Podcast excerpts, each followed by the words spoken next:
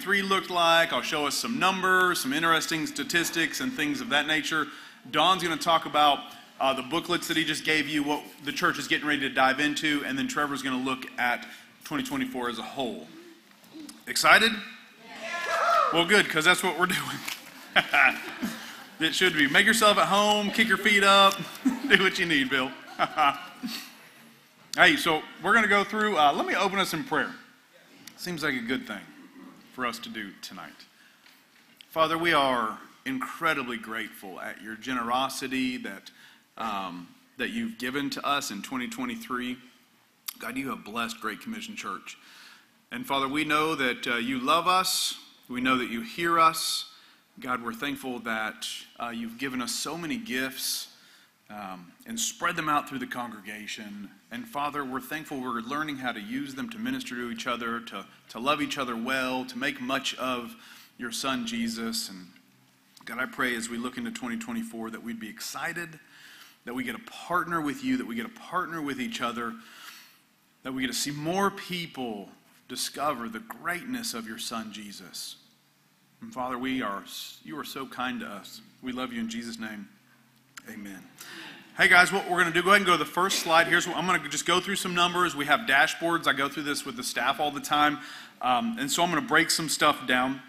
Here's our volunteer numbers. If you look at the big number, the 3,390, um, since we've been tracking this since May 7th, it is we've had 3,390 volunteer spots filled uh, since May the 7th. That's, that's how many people it's taken to uh, make all of this happen. That's just Sundays. If you break that down a little more, the production team, there were 234 volunteer opportunities in the production team. That's all them up there. Say hi, Leah. Everyone look at Leah. There she is, serving the Lord in the dark room. Um, but man, there's usually five or six folks up there. They're running everything, uh, every light, every sound, the screens, uh, everything. If you're if you've ever watched from home, they're doing all that. Even the security team's up there. There's uh, 16 or 20 some odd cameras up there. There's a security person watching every single thing that's happening to keep you guys safe. So, really thankful for all that. A new one we added uh, is the prayer ministry team. We had 337 prayer ministry opportunities, um, volunteers on Sundays. And, and that's, um, I don't remember when we started that, Billy. Do you know the date? October, sometime in October, we started that, so that number just jumped right up there. Uh, TKO, we've had 401 adult volunteers in TKO on Sunday nights. The band, uh, 465 uh, volunteer opportunities for the band. They are some of the few volunteers that serve uh, two services. They serve both services, so they're here. They're typically here before I get here, and I get here early, and then they're here uh, way after. So they are they are serving the Lord with their with their um, you know, they're passionate about what they do and uh, they love what they do, so we're thankful for that. First impressions this is ushers, greeters. Um, there is well, there's 942 opportunities for ushers and greeters just the friendliness of the church the first impressions is what we call it sheila's developing something new called um, i think she's calling it connections hosts where they're going to be overseeing different rows in this room the idea is that they're going to get to know those folks who sit in those spaces and next generation of course our big volunteer uh, this is one of the biggest tasks, next generation, zero to sixth grade, 1,412 opportunities since May 7th um, for our kids, take care of our babies and our and our kids. We're thankful for that. But the, the highest volunteer Sunday we had, we, we typically average about 83 volunteers every Sunday. It takes 83 volunteers minimum to pull off what we do on Sunday. Uh, December the 10th, we had 116. That was our big volunteer. That was actually the weekend of the Freedom Conference. You're going to see that number a lot, December 10th. Um, on average, I thought this was an, on average Sunday nights, TKO, it takes 20 volunteers um, or 20 volunteers. That was a bare minimum of where we were at with TKO, making sure that that ran smoothly as well. Go ahead and go to the next slide. Which one is this? Uh, this is next steps. This is something new we've started tracking also since May the 7th. We've been fine tuning this. We had 304, our church took 314 next steps. They marked it on the card. When we have you fill out the welcome card, that's what this represents. 106 of you said, I'm going to bring a friend. 28 baptism requests, 70 connect group signups. This is our Um, this is kind of our front door to our church. If you want to get involved with knowing people, we, we push people towards the Connect group. Um, 29 folks said they wanted to become a member. Eight wanted to trust Jesus for the first time, and 35 rediscovered my faith.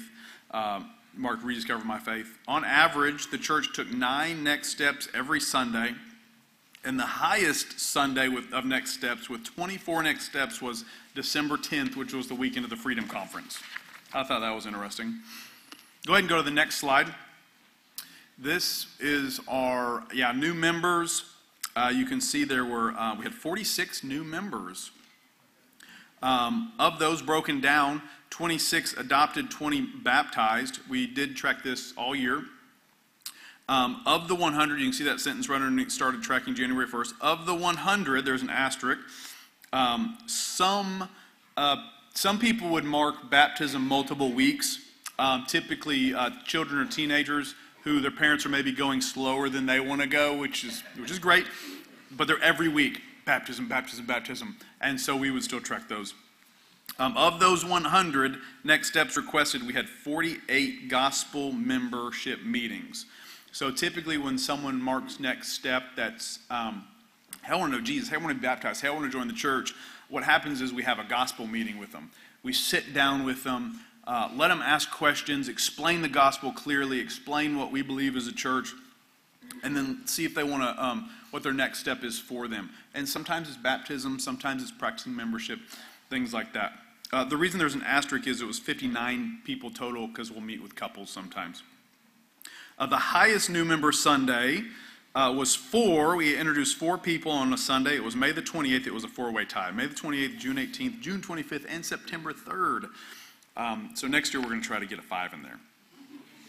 Um, oh, interesting. Um, 20 of the 46 people who joined Great Commission, 26 were adopted and 23 were baptized. But you can see on our number it says 20 because three baptisms they were already members and realized, hey, I, I was uh, had, did not have a believer's baptism. I want to get baptized again. And so that was an anomaly for this year that was exciting as people walked through that. Uh, the next slide is guest interactions. This is something new that we started tracking since April, the end of April, beginning of May. Uh, we had 310 guest interaction. That means uh, 205 uh, first time guests filled a card out.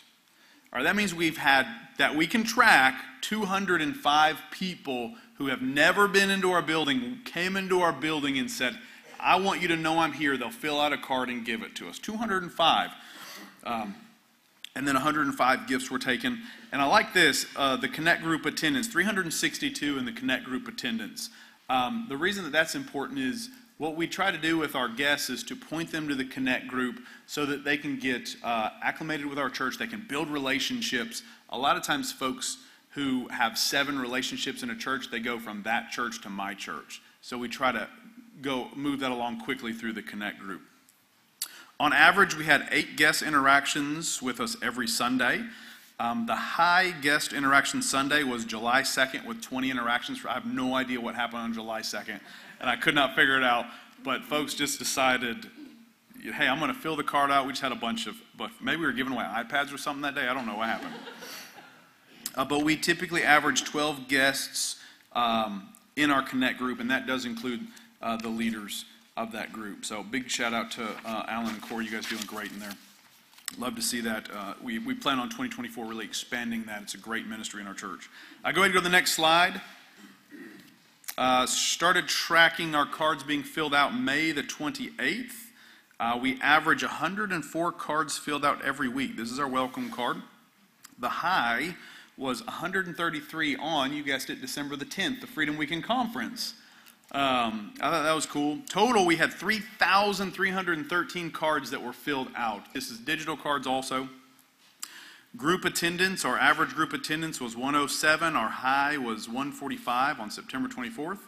Um, TKO, teenagers, 1,737 uh, times there was a teenager on our campus on Sunday night. We had a, 1,737 uh, little gospel nuggets that went out. 92 teenagers average Sunday nights. Um, the high was 162 on December 10th. Go figure. I think the Lord decided to show up, and uh, He just kind of made all our numbers peak on that weekend. Uh, oh, can you guys read that? Is that okay? You can't. Great. I'm not going to read everything, but this is this is our small group attendance, and these are the folks who attended small group the most. Okay, right? So the Beal group, uh, Mary Lynn Brooks. Are you? You're here. I saw you earlier. Where are you? Where's Mary Lynn? Is she not here today? Oh, she attended more than the leaders. Mark, how'd you do that? That's incredible. Uh, and then you have, of course, uh, Mark and Susie, who are the leaders. They, they were high. And then Kim Sellers was also on that list as part of the core group, just attending every single week, every single week. The Folgerts group, you have James and Amy with high attendance, and then uh, Mallory Campbell and Alex Arnold. Good job. Um, the Hirschbergs, Randy and Sheila with the highest attendance, with uh, Terry Jones and uh, the Earleys, Chris and Candace right after them, with 26 on their attendance. Uh, I don't know if this gets you to heaven quicker, but I'm sure it gets you something cool. Uh, Jared Davis Group, Jared and Meg, of course, is the leaders, and then Brooke Churchill coming in uh, there also. Huh? Oh, yeah. You can't beat it. Uh, I did put the Connect group in here. Um, although you know Alan and Cor- that that group uh, turns over a bunch. It's constantly new people, and it is it is they're constantly trying to build relationships, and it is a um, um, I don't even know how to explain it. it. It's it's grueling. Pray for the Sims. Pray for the Connect group. Uh, it is it is a big deal in our church, and I appreciate you guys doing that. Um, but 36 uh, in your attendance, 36 times. Good job. Um, no breaks. He's a machine. Uh, the Bergans group, you had, of course, Leah and Garrison, and then uh, Ben. And good job. And Paul, you're here, aren't you, Paul? There you are. Look at that. Young men of the Lord going to small group, representing. Good job. Love it. Uh, the Rucker group, Barney, you're top of the list of the Rucker group. I mean, you live right next door to him, so you don't have an excuse. Randy hollers out the door, Barney, you coming? Oh, yep, I know, we're there. Uh, the, the Leaks, partnered with the Joneses, and they, they were solid there. Jennifer, you actually attended more than anyone in your group. Good job. I don't know how that, you, you had staff, that's, yeah, well. Let's see, Sabatini's had some stack. Billy Egner, uh, the Mays, Christy and Jason, you guys were on the top list, always attended small group, well done. Uh, McKelvins, you got Stephanie, and then Alan Sims, you're top of that group too. What are you doing? We need to find you a hobby, man. your, your hobby's Jesus. The, the McKelvins, Corey, you were in there too. I guess, I guess he dragged you, huh? Yeah, oh yeah. Uh, let's see, McKenzie's group, McKenzie group, uh, Don and Phyllis, and then the Langleys were always there. Meredith, you were always there. Uh, the Quinneshays, this is one of our newest group. It meets on Sunday. Uh, you have Suzanne and Alan Burley. You were always there with them, the Quinneshays. Uh, Schwegel Group, um, Taylor Moody, you were there just as much as me, and of course, Brittany, uh, you were there as well as Jessica. So, good job, everyone. Don't miss if you don't. If you want your name read next year, don't miss. Hey, really, look, it is small group so important to our church. It, it is a core, and I know the weeks turn into months, and it's quick, but man, make small group uh, an important. We're starting next week, by the way. Um, so we're excited about that. What's the next slide? We'll go through these pretty quick. Oh, attendance total. Look at that number. That is the, you know, just unique. Here's how many people showed up into our building since January 1st 21,632 times the gospel has been heard. I mean, you kind of kind of envisioning this. I like the big numbers like that. Um, and that represents 16,000 in the court, and then 5,000 of those are in the kids in the back. 5,000 times kids have heard the gospel. Um, we averaged 408 people on Sunday with 102 kids in classes. That's up 30 people on average from 2022. Steady growth. The highs were 562 on April 9th. Guess what day that was? Easter. 487 on February 26th. Guess what day that was? Oh, was it Best Basketball Awards? I was like, I have no idea. All right. 480 on December 10th. Guess what day that was? Freedom Conference. Yeah, everyone wanted to come to church after Freedom Conference. All right, next. Here's by the numbers. We got two more slides and I'll get out of your way. This is Sunday morning attendance. Cross Barker, he's not here, is he?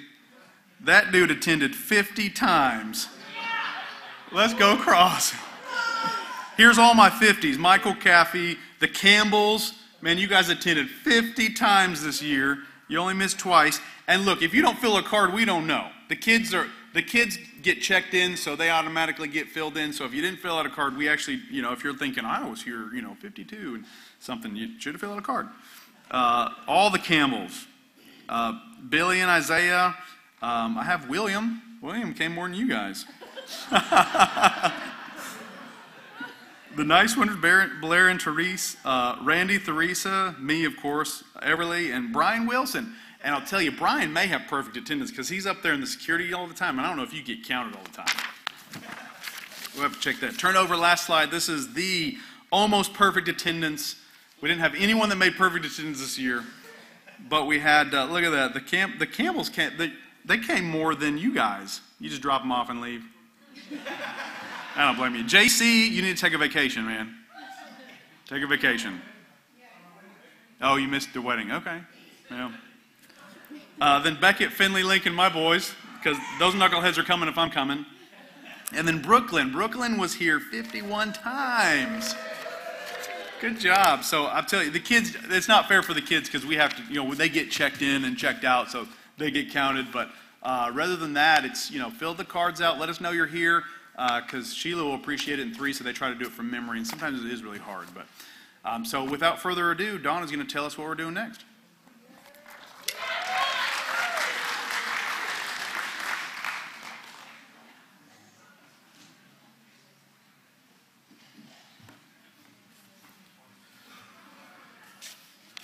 Well, good evening to everyone. There is a book that's either uh, in your hand or if you need one, uh, there should be some on the table back there. There's still some on the table back there. Uh, everybody ought to have one. And we have more if there's, I think there's enough back there. So I just want to briefly go through this so you'll understand what we'll be doing for the next month. So, this is something that you can use as a devotional every day, and it's also something that we'll use for the next five small group weeks. So, look at the front cover and quietly in your mind decide what that's a picture of. Okay. And then once you do that, then open up to page one 29 Days of Promise Introduction. Says, Have you figured out the cover of this booklet? What, what does it picture? And I'm just going to kind of kind of read through this, and then I'm going to explain how this will work throughout the next 29 days of promise. One of the great miracles of God is when He delivered the children of Israel through the parting of the Red Sea. The Egyptian army was bearing down on the helpless Israelites. Their backs were to the sea, and there seemed to be no hope. Then the Lord's servant, Moses, only two people in the Bible in the Old Testament are called the Lord's servant. Obviously, one of them is Moses. Anybody think, want to guess who the other one is? Joshua. You're right, Bill. Oh, you didn't say Joshua? Okay, well, it's Joshua is the only other person. Then the Lord's servant Moses shared God's message with the people. And Moses said to the people, Fear not, stand firm, and see the salvation of the Lord, which he will work for you today. For the Egyptians whom you see today, you shall never see again. The Lord will fight for you, and you have only to be silent. What an amazing promises to scared and hopeless people. Uh, the Lord then parted the Red Sea. They walked across on dry ground. The Egyptians followed through the sea, but the Lord closed the sea and they were all destroyed. In this instance, the Lord gave some great promises to his people and then immediately fulfilled them. Sometimes we click, quickly see the fulfillment of a promise, and then sometimes it takes a while, right? Well, the real question is whether God keeps his promises. He's made so many. The second question is whether we will trust him to keep his promises. So, who's the weak link in all of this? Well, rest assured, God keeps his promises. We are the weak link. And wouldn't you agree we all need more faith? Is that a question? Oh, there should have been a question mark at the end of that. All right. We must learn about God's promises. We need His help to trust and enjoy His promises. And then when we do, we will experience comfort and strength from God's promises. So for the next 29 days, we want to immerse ourselves in some of the promises our Lord has given to us, and that is where the journey starts. We should then ask Him to give us more confidence in His faithfulness to keep His promises. So, what's the schedule? Well, it starts this Sunday, January the 7th, and it's going to run to February the 4th. That's 29 days. So, in this booklet, there are 29 promises, one for each day. And during this time, there are five Sundays. On those Sundays, the sermon will highlight the promise that's on that particular day in the booklet. And then that promise that Trevor will have preached on will become the topic of discussion in our small groups for that week.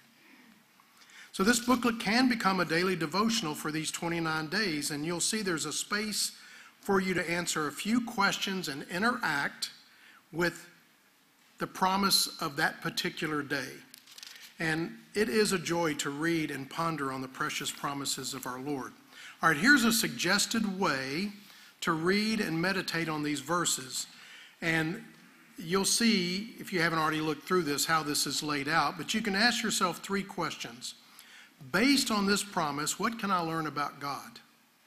Two, what does the Lord want me to do? Three, do I have any questions about this promise? Here's an example. This promise is not in the booklet, but it could certainly be. For God so loved the world that he gave his only Son, that whoever believes in him should not perish but have eternal life. What can I learn about God? Well, I can see that God loves the world, which means he loves me.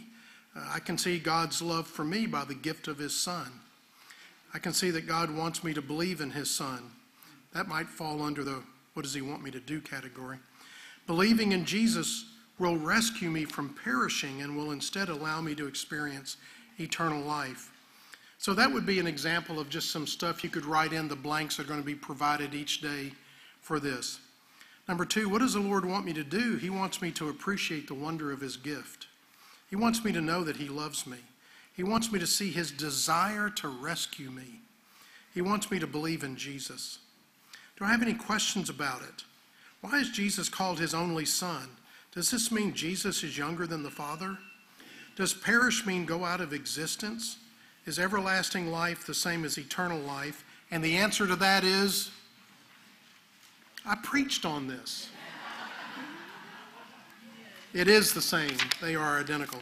Turn the page just so that you'll see on day one, Sunday. It's Ezekiel 36 26. Um, you know, recommend get your Bible out, read it, and says write this verse out. And so it's a good exercise to write it out. That's the space that's left there. The verse has a little end note designation right after the 26, so the verse is quoted for you in the back. But take your Bible and go through the exercise of writing it out. And then there are the three questions where you could write down some thoughts. What can I learn about God? What does the Lord want me to do? Do I have any questions about it?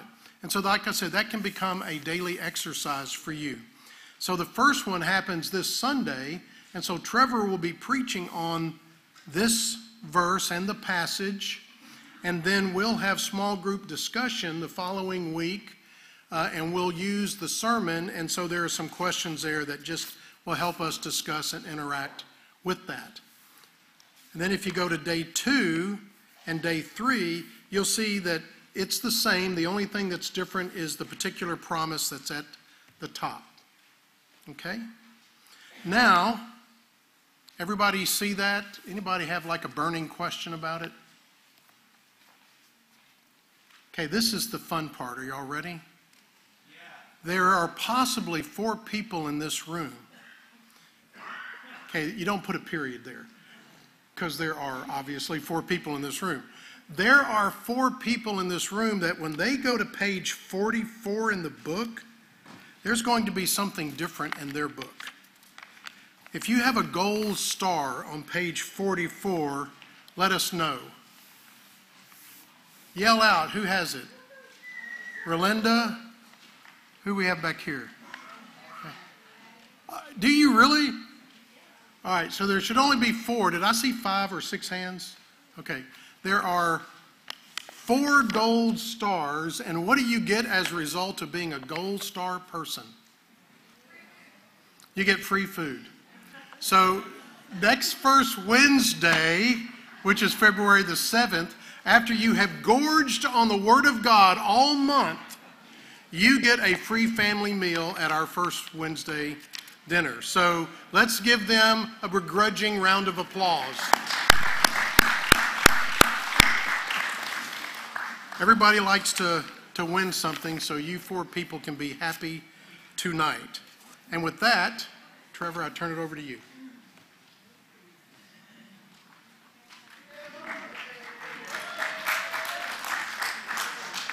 Well done, guys. Well done.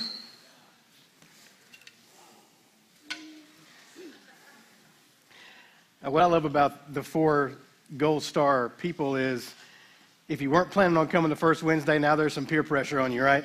next week, next month, it's like, oh, I got to be there now.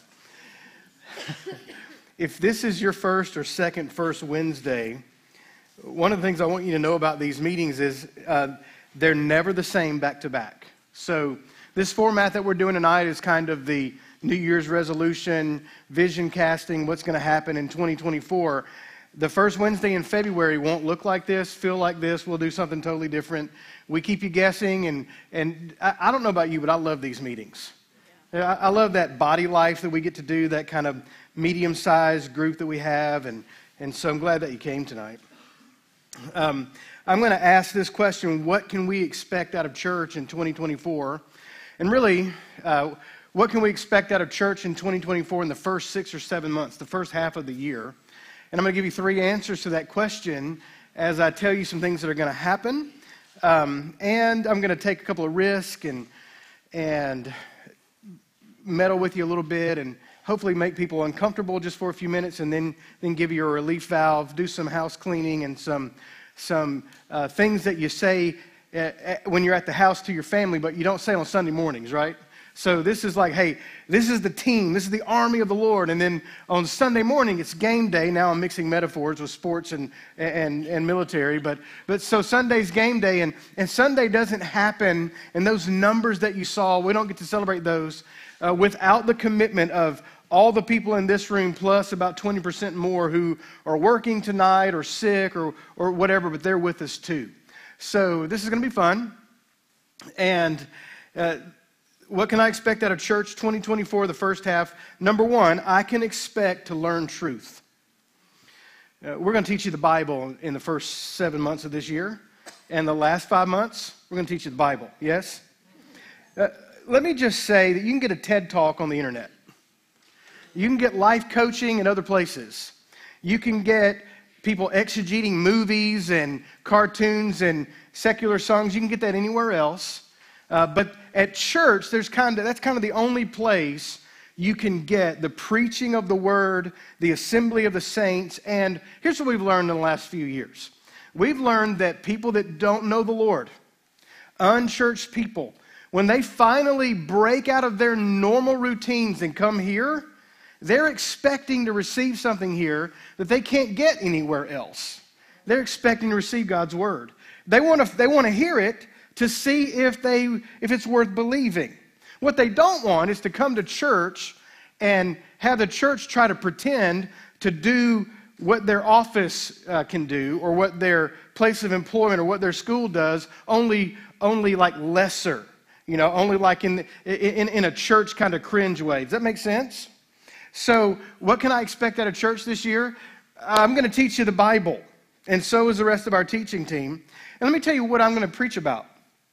Uh, we're to, you, you have it in your hands 29 days of promise. I'm going to teach on the promises of God in the first five Sundays of the year, just so that we can remember how good God is to us and remembering that God has never made a promise that he, that he has failed to keep. Yes? So, we're going to think higher thoughts of God at the end of these five weeks because He's promised us these things and now we know about them. So I'm going to teach on the promises of God. I'm going to follow that up with teaching on the Lord's Supper. Uh, I hope that when you tell your friends about your church, that you say, man, in our church, we seem to talk about the Lord's Supper more than any church I've ever been in. And that's important because my favorite professor, the greatest Bible scholar I've ever known, Jim Allman, just, just published his 40 year study on the Lord's Supper in book form. And it, I can't put it down. It's unbelievable. I've already given you a taste of it last Sunday, and I'm going to do three more on that in February because uh, I want you, when we have the Lord's Supper, I want you to look forward to it. I want you to, to go, man, this is when I get to go with my faith family, and we get to remind ourselves of what Jesus did for us, what covenant we have with God by His blood, and all of these good things about His grace. You see, the churches I grew up in, they made me dread the Lord's Supper. Because the idea was, hey, this is the time you got to confess all your sins. The Lord's Supper is a time that you come to church to feel bad. And in the Bible, it doesn't teach that anywhere. And I'll just I'll show you that in February. I'm excited about that because there are two ordinances the Lord Jesus instituted for the church. They are baptism and the Lord's Supper. I'm going to teach about both of those in the first half of the year. So, promises of God, Lord's Supper. What is my third one? Oh, yeah. I'm going to do a series of just great Bible stories on one Old Testament prophet, Elijah. There's going to be four weeks of that, and, and some of you are going to miss two of those because it's spring, it covers spring break, and you know how that goes. So let me tell you about that. Those Bible stories are so powerful and so interesting that when you travel on spring break, did you know that we have a website and a church app? And so did, you never need to miss a sermon.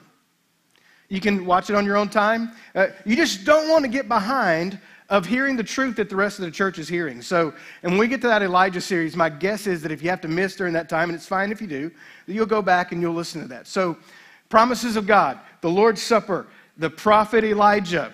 And then we're going to, does that get me where to the big one? Yeah, that gets me to the big one. Now, listen to me very carefully.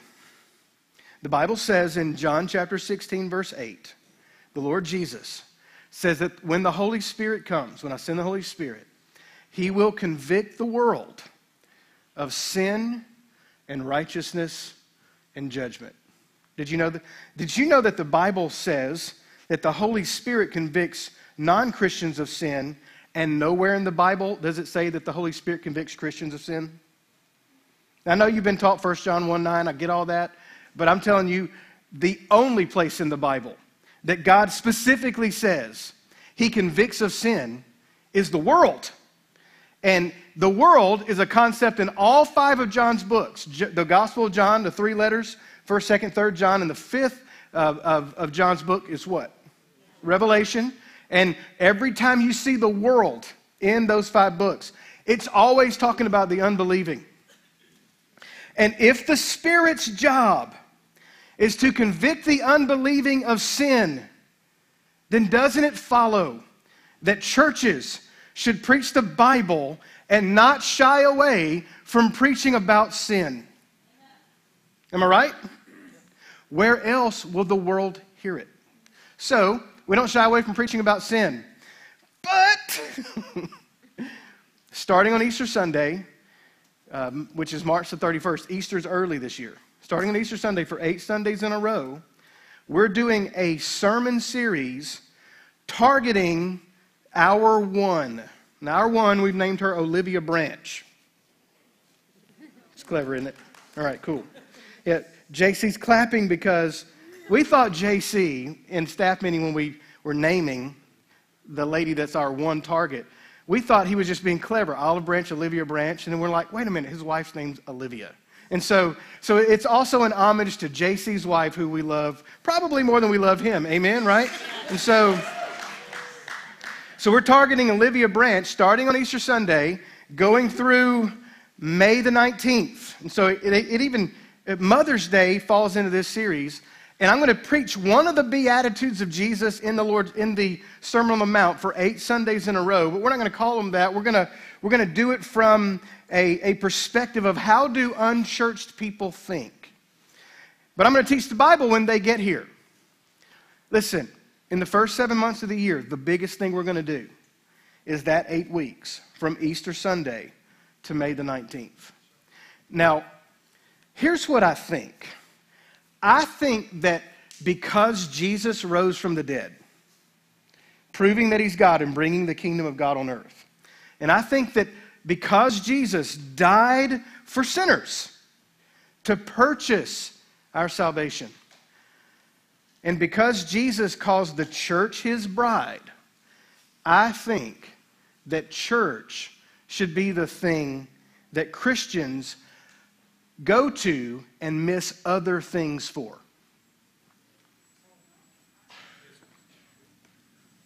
You notice that didn't get a cheer? Because we're growing and we're maturing. I'm going to say it again. See how it goes a second time.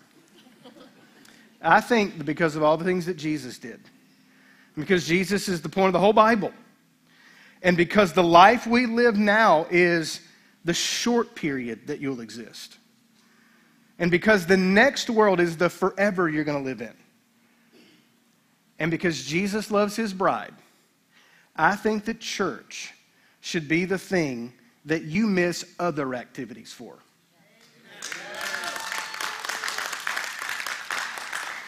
So there's a test. And the test is March 31st through May 19th. For some of you, this has never happened before in the history of your Christian faith. I'm asking you to come to church eight Sundays in a row with no excuses. So that when Olivia Branch and her husband and their family come, they see a full house every time. When Olivia Branch and her family come, we have people that filling every role we need to fill. They're worshipers here. And because Christians ought to go to church eight Sundays in a row every now and then. Amen?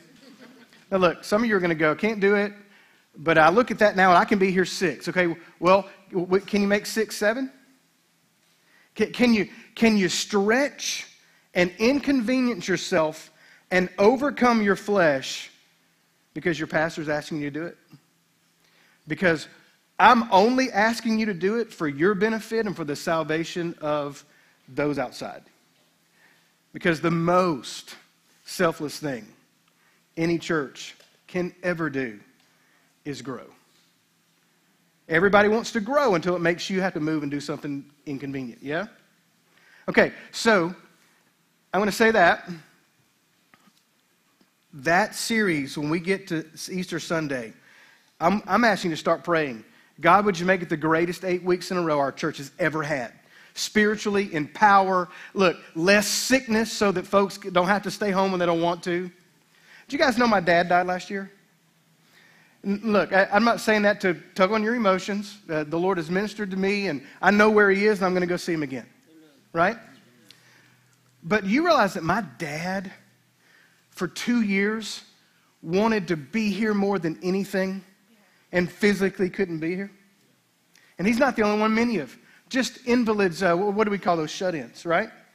And, and then, then there's us, and we're like, man, the sun's out today, and it's Sunday. They'll do church again next week. I'm going to the lake. I mean, it's just, I want to be the church that says, church is so important, I'll miss the Sunday of the ball tournament. Hey, look, you never miss practice. Your kid went to volleyball practice and baseball practice eight times in a row, and you didn't never think that they would miss. But when they miss church, it's like, oh, that's okay. Hey, this is big time. So I'm challenging you because, look, we're doubling our kingdom impact in five years, and we just finished year number one of that five years. Now, I didn't tell y'all that last year. That was just something in house that the staff knew and we're working on. But 2023, is my favorite year of ministry since I became a Christian in 1989. It was awesome. 2024 is going to outdo it in, by, by, by the power of 10 because God is good and you guys are faithful. That's a great combination. Yes? Still love me? Have I told you I love you today? All right. So, going to preach on sin, going to do that stuff. Beatitude series, March 31st through May 19th. Then after that, I'm going to preach two Sundays on baptism. Sunday number one, on believers' baptism. Make all, I'm going to make all of you doubt your salvation. We're going to baptize a bunch of people. you don't know if I'm joking, do you? Kinda, joking. But I'm going to talk about believers' baptism because what I've learned is through our membership interviews that Don and his team do, that people are confused about baptism. And some of them are imprisoned by their parents and their grandparents who told them, You were baptized as a baby, you're good. Right? And that, that almost inoculated them against the gospel. And so, uh, I haven't done a, a, sermon on baptism, believers' baptism, so we'll do that. The next week, I'm going to preach on the one that you're going to be talking about. I'm going to preach on the baptism of the Holy Spirit. Now, we, we did that a little bit at the Freedom Conference. Was that good? Was that helpful? Okay, we're just going to go public with all that. It's going to be good. And then that's going to lead us right into our summer series. We're doing 29 days of promise here, right? You know, when we do these church campaigns and you get a notebook and we all do the same thing for a month and we have great success with that, great fruit from that. Well, my favorite one, I like this one. I love the one we're going to do this summer 42 days of healing. And so I'm going to preach on Jesus' healing ministry this summer, and we're going to pray for people to be healed. We're going to bring sick people to church, and, and we're going to pray for them. I mean, what can it hurt, right? And, and Jesus is going to either heal some, he's going to encourage everybody, and we're going to, we're going to begin to believe that Jesus still does exactly what he says he still does. And so, 42 days of healing this summer, going to be awesome. All right, so what can I expect out of church in 2024? I can expect to learn truth. We're going to teach you the Bible. We're going to preach about sin, and God's going to do great stuff. What's the second answer to that question? Well, I can expect to minister to others and be ministered to myself. Small group ministry, we've already talked about. You need a small group. If you're not a member of our church, you can't be in one of our small groups right now. You can be in our Connect group. We do that because the gospel is one of these dividing line things that you either have it or you don't. You, either are um, embracing the good stuff or, you, or you're missing out. And so if you're missing out on our small group ministry, if you're not a member of our church yet, and that is designed to get you to start our membership process, because that's going to get you face to face with the gospel, and it's, it, it is how we adopt you into our church, and then we bring you into our small groups. Because small groups are for our family. And our small group ministry is strong, you saw that. Some of you are going, next week, next year, I'm going to, I'm going to be in that 50, 51, 52. Now, here's the funny thing. There's a guy in my neighborhood, his name's Phil, he's my new friend. And I met Phil this summer walking through my neighborhood, and, and I invited Phil to church one day, and Phil came to church. And Phil comes to church regularly now, great guy. And here, the problem was when Phil started coming, it was like two or three weeks before my annual break that I take when I'm off four or five Sundays in a row. And so Phil started coming, and the pastor that walks in the neighborhood that invited him, he looked up one day, and I wasn't coming to church anymore and, and nobody told him. And so he didn't know, what, did I die? He, didn't, he had no idea. And so I saw Phil like halfway through my break. I'm walking in the neighborhood. and he comes up the driveway, and I'm like, hey, man, how are you doing? He goes, well, you know, I go to your church more than you go to your church. I promise you, he said that to me. It was so great. I, I said, I said, you know what? You got me. I, I'll explain this to you later. Small groups. It's one of our covenant promises we made to each other, to ourselves, and to each other, and to the Lord. Let me tell you about student ministry. You heard, you saw the numbers. JC and his team doing a great job. If you came up here on, on, up here on a Sunday night when they're having one of their bigger nights, and you looked in this room, out in that lobby, and out in that parking lot, you'd swear there's 500 people here, because the teenagers don't come and just sit in chairs elbow to elbow. They need space. And so it's just like this ocean of people. You know what I see? I see an ocean of young adults who need Jesus, and the overwhelming number of them not saved yet. But by the grace of God, like this Holy Spirit magnet, He keeps just drawing them in here. And they, look, a lot of them, different cultures, uh, different, different socioeconomic groups. They don't have parents like your kids have parents. They got no reason to come here except for some reason Jesus is drawing them. And you know, the Bible says no one, Jesus says, no one can come to me unless the Father who sent me draws him. And so we're in the middle of the Father drawing students to our church, and it's a test. and I want to pass this test. Now, let me change that. I want to ace this test. And so, to do that, we need more adults to come help. And you're thinking, well, man, I don't think I'm capable or qualified to lead a, lead a, a student small group. Okay, that's fine. Let me tell you what I know you're capable and qualified of. You're capable and qualified of standing there and looking like a stern adult in different parts of the building, right? Because the Bible says that folly is bound up in the heart of a child and discipline draws it out. And so we actually need folks that just will come and look like you're in charge. You don't have to say a word because we need supervision. I, I actually had to get the police department to send us some officers here a couple weeks ago just to be here to send the message that, hey, I know this is fun, but there, it's a 15,000 square foot building, it's a seven acre uh, piece of property, and, and it gets dark early. Have you met teenagers? That's like the perfect, um, you know, everything you want happening at once to go have fun with your friends. Go out, spread out, it's dark. I mean, you, get the idea, right? So, I actually had am having this conversation with the major over patrol with the Olive Branch Police Department. I'm a chaplain, so I got connections. And the, the, the conversation I'm having with him is what's the going hourly rate to pay cops to do off duty security? I want you to hear, hear what I'm saying to you. Our student ministry has grown so big, we need more adults and police presence. That's how many kids are here. That is awesome. Look, I remember when we looked around and there's like 12 teenagers and we're like, is this even going to make it? And it's grown by the power of 10. And they're all unchurched. And they're all by showing up saying, Tell me about Jesus so I can see if, if he's worth receiving or not.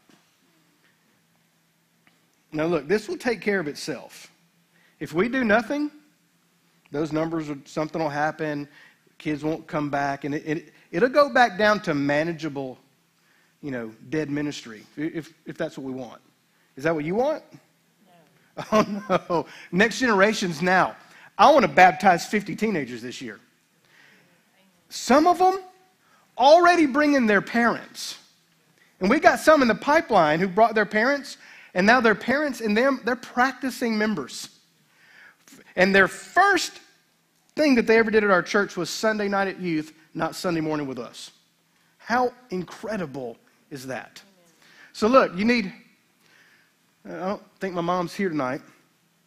My mom is awesome. Amen? Amen. You don't have to know her. It's, pastor's, it's your pastor's mom. Look, you know, you know what they call my mom in, in, in town? They call her Coach Davis because she was a basketball coach, track coach, cheerleading coach, all Olive Branch Middle School, 29 years, taught every kid PE and health and other. She was a teacher, very influential teacher. She's Coach Davis, athletic. My mom's tomboy, always has been. And, and th- look, my mom's weird. She likes middle school girls.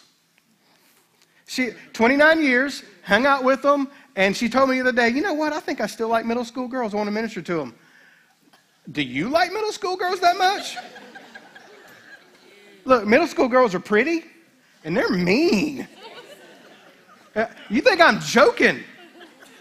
There is no drama like seventh and eighth and ninth grade girl drama. My mom, 75 years old, do not tell her I said that. But for but you need to you know what she said to me the, the other day after the Freedom Conference. Remember that December 10th thing? She was here. She said, But here's what the Lord said to me that I, he, now that my husband's gone, I'm not just going to live out my days doing anything. I'm going to serve God. That's what she said to me. She said, So I'm going to find my ministry here in the church. And I said, Find it. It's sitting right there for you. She said, What is it? I said, We don't have enough adults to take care of our students. She, she goes, She did that look. The next day she said, I think the Lord might want me to lead a middle school girls' small group. She said, Do you think they listen to me?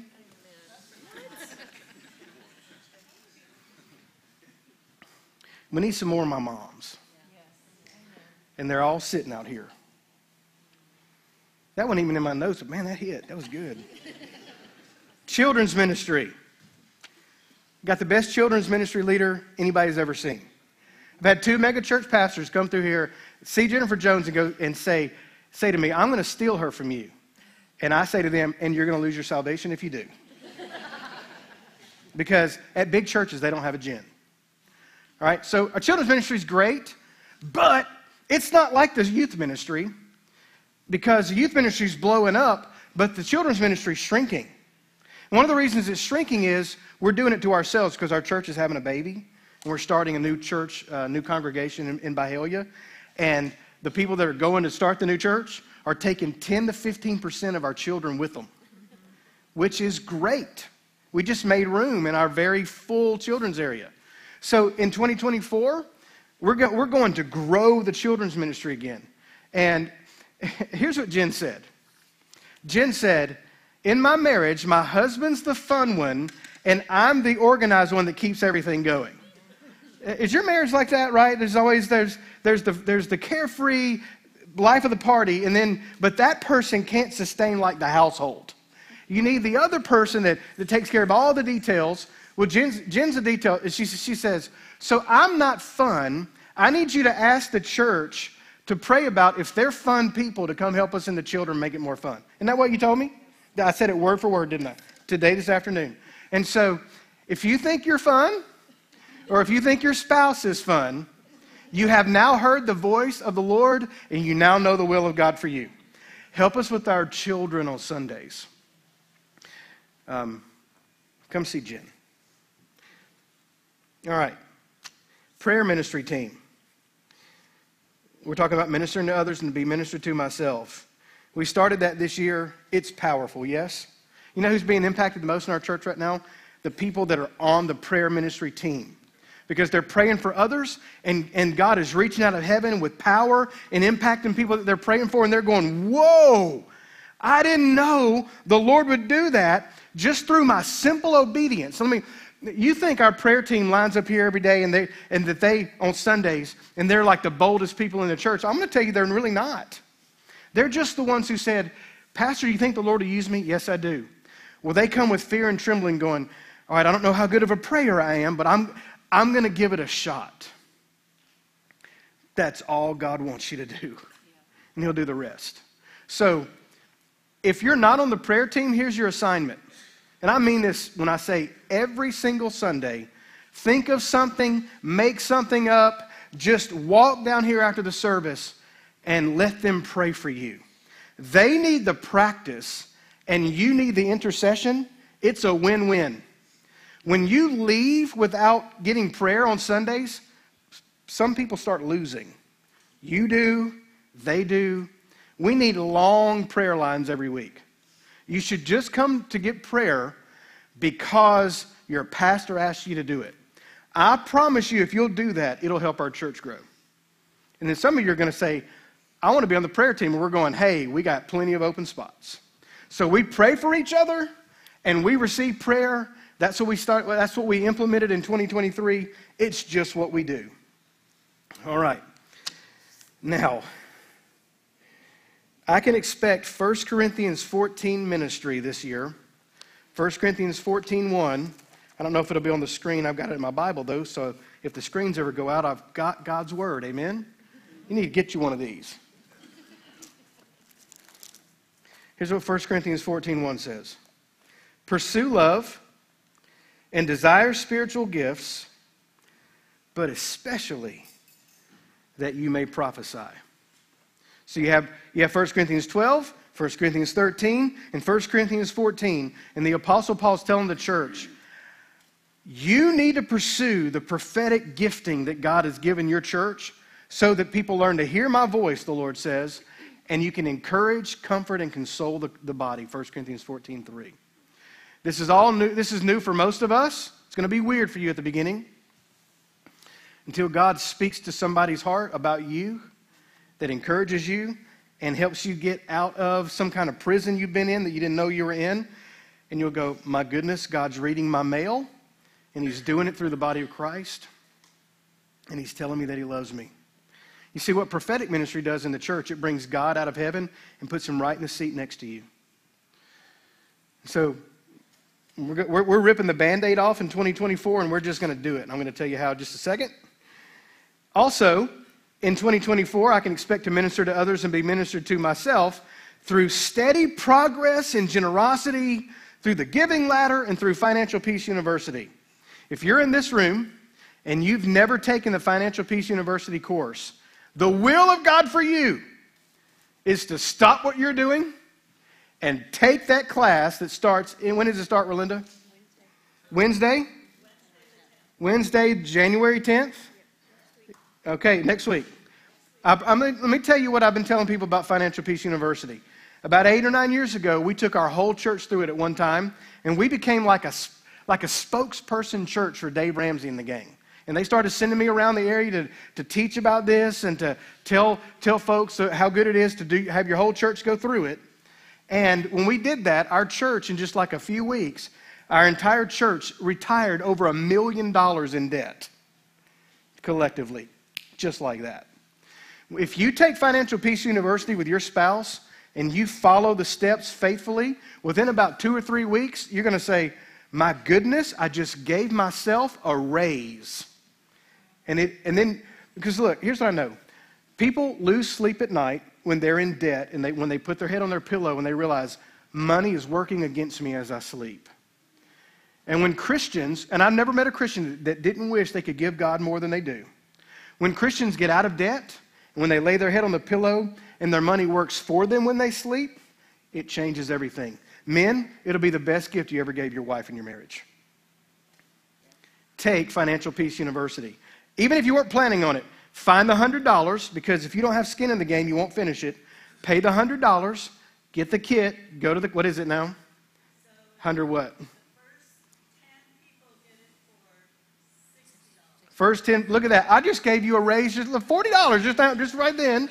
The first 10, get it for 60, right? So fill that class up. I promise you, it changes everything. So we're going to grow that way. Now, finally, today, what can I expect out of 2024 at church? I can expect to see my church grow. We're going to grow this year. Man, you know, some, you know what some people tell me? I, I love coming to this church because you guys don't beg for money all the time and you don't talk about growth, growth, growth, growth, growth. Well, part of that was me being unbalanced. Now, I'm not going to bug you for money. We're not, we don't have to do that. The Lord's blessed us with that. Uh, but every time you snap your finger, another soul falls into a devil's hell. And so we have the gospel, it's the hope of the world. And so we want our church to grow because it means people are coming to Christ and believing in Him the way you did.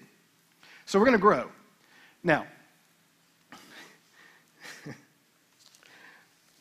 to grow, I need you to help me with something. Can I step on your toes a little bit?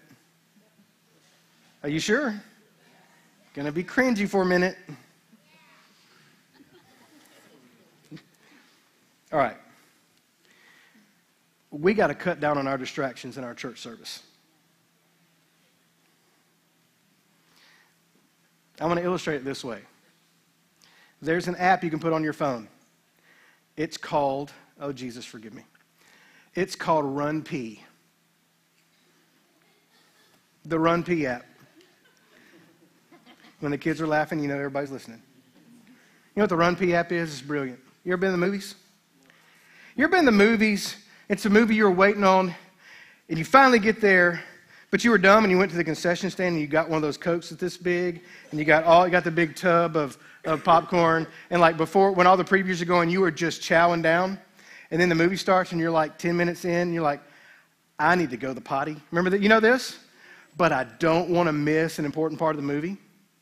There's an app you can put on your phone, and it will tell you at this part of the movie, you got a minute and 38 seconds where nothing important happens, and you can go to the restroom and you can get back and you're good. I'm not making that up. And, and like if you get a long movie, there's like four places in the movie and it tells you exactly when to go. All right? At our church, it's just the opposite. At our church, our students and teenagers and eight year olds, in the middle of my sermon. Now, look, you never throw me off because I'm not, I'm looking at you, but I ain't really looking at you. I'm looking at God. But we'll have a 13 year old, and he'll, he'll sit on the second row, and it'll be like point number one of the sermon, three minutes in, and he'll stand up and he'll stretch in front of everybody, and he will walk, he will stroll, he'll do the Fargo strut down the aisle. It'll take him 12 seconds to get to the back wall. It'll take him 13 more to get to the door. He'll just bust that door open like he's the Fonz. Remember that from, from Happy Days? He's walking. He goes by the map. He makes sure Hawaii's still there. He goes to the potty. He ain't even using the restroom. He just won't see if anybody's in there because he's just taking a break. He'll be in there about five minutes. He'll walk even slower back through the lobby. Here's how I know this. Last week in second service, since I wasn't preaching, I just sat in the lobby and watched you people. and he'll walk in there, and the usher will try to open the door for him, but he, he'll let, he, he wants to open the door himself because he can do it louder. And he's walking back, and he's high fiving people on third and fourth row. He gets to his seat. His parents are sitting right by him, never looked up, never noticed the big show he just put on. Here's the problem the problem is, he walked by six visitors that were here for the first time. And those six visitors, we've been praying for them on the ministry cards for eight months. The families in our church, hey, pray for my friend. They don't know the Lord, they don't like church. One day, maybe God will get them here. And in the middle of the gospel moment, that behind the scenes we've been working on, spiritually laboring for. because you don't discipline your kids in this area? The devil used your undisciplined kid and your lack of oversight to distract that unbeliever from the gospel, and you never noticed it. Can I ask you again? Wouldn't it be better if we cut down on distractions in the church service on Sunday? When I was four years old, my parents sang in the choir. Now, the sheet says I have 20 minutes. I'm way past 20 minutes. It's great being a church planter. When I was four years old, my parents sang in the choir, and, and, and I had to go to big church. Y'all remember big church? I had to sit on the second row only because I couldn't sit on the front row because that's where the deacon sat. So I had to sit on the second row on the aisle. My mom's over there in the sopranos. My dad's in whatever he was in, tenors or whatever. The guy singing off key. And so that they could see me. And I got to tell you, the way my preacher preached from the King James Bible when I'm four years old, the most boring time in my week was Sunday morning. And my parents didn't care that I was bored. They said, We're raising you in church. And you're not going to embarrass us. If you do, not only do you hate church, you're going to hate going home from church. I used to get whipped, spanked. I got whoopings in the name of Jesus after church because I squirmed, not because I talked you can teach your kids to sit quietly for 35 minutes. Look, we get up and walk around, do the Lord's Supper, we sing and clap, and the problem is you're quiet when we're loud and you're loud when we're quiet. Does that make sense? Look, if you're talking to your neighbor adult or your spouse during my sermon, people around you can't hear the truth of the gospel. Even if you're interacting with the cool things I'm saying, it doesn't matter why, it matters that you're doing that. And so, you, when, when you talk during my sermon, you make it hard on all my leaders. Because they come to me and go, Pastor, this whole section, it happened Sunday, this whole section back here, distracted because folks talking in the back, people talking too loud in the, Eh, Pastor, what are you going to do about it? That's what they come and tell me. What are you going to do about it? I go, What do you mean, what am I going to do about it? I'm last in line. I'm the sledgehammer. I'm the crocodile guarding the river. When you get to me, there's nobody behind me. I don't go first. I go when the first two or three times don't work. Does that make sense? You shouldn't be making us have to decide whether we have to go correct you and say, Did you know that you could you just kind of keep it down? Isn't that awkward? I told you it's cringy. But I didn't do this, and neither did our leaders. I know we serve coffee, but you also know what a restroom is. So drink coffee, go to the restroom, and come here, or smell the coffee and don't drink it. Amen? Right? It's like, like you don't have to make church a thing that you got to get up and go leave. The only people that, are, that should do that is, is if it's a medical emergency. And let me just say to you if you have medical issues, don't sit on the front row. That's why, and look, if you're healthy, stop sitting on the back row. We have people that have physical issues that need your chair. And this poor front row in this section every week, just as empty as it can be. And a church that's on fire fills up from the front to the back. And while I'm on it,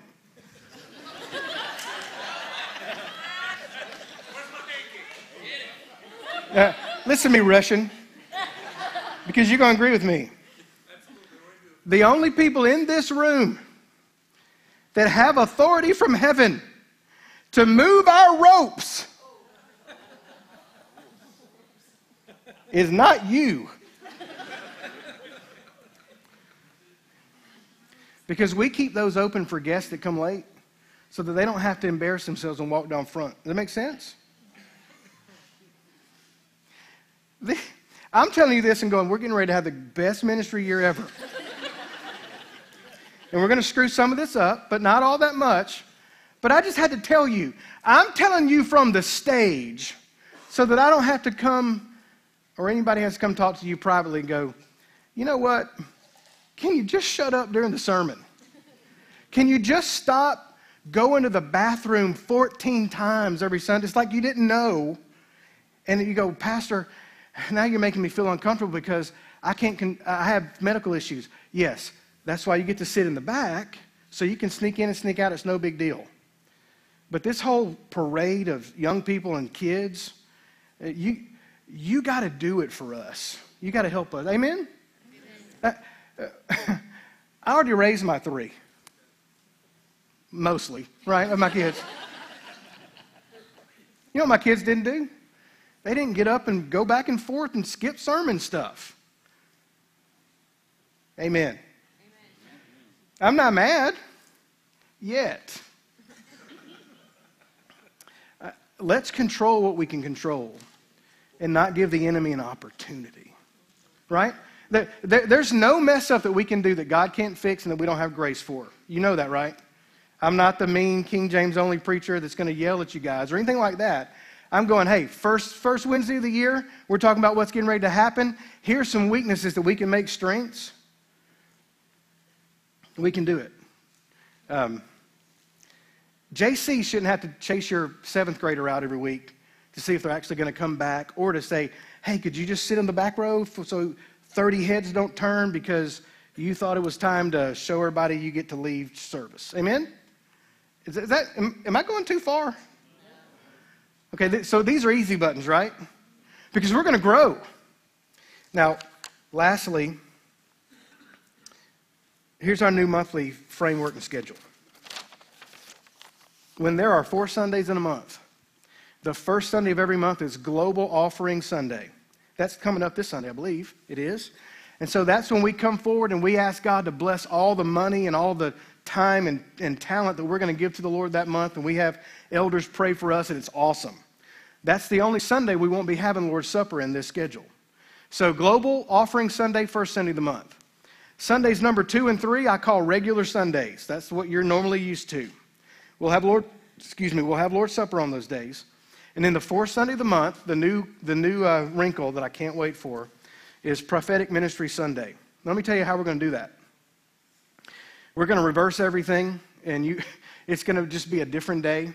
When you come in on January 28th on our first Globe, uh, uh, Prophetic Ministry Sunday, somebody's going to do a call to worship, maybe a couple of announcements, and then we're going to right to the sermon. And then after the sermon, we're going to sing praises for the truth that we just heard. And after we sing praises, we're going to come to the Lord's table for the, for the, uh, for the Lord's Supper. And then after the Lord's Supper, I'm going to explain what prophetic ministry is.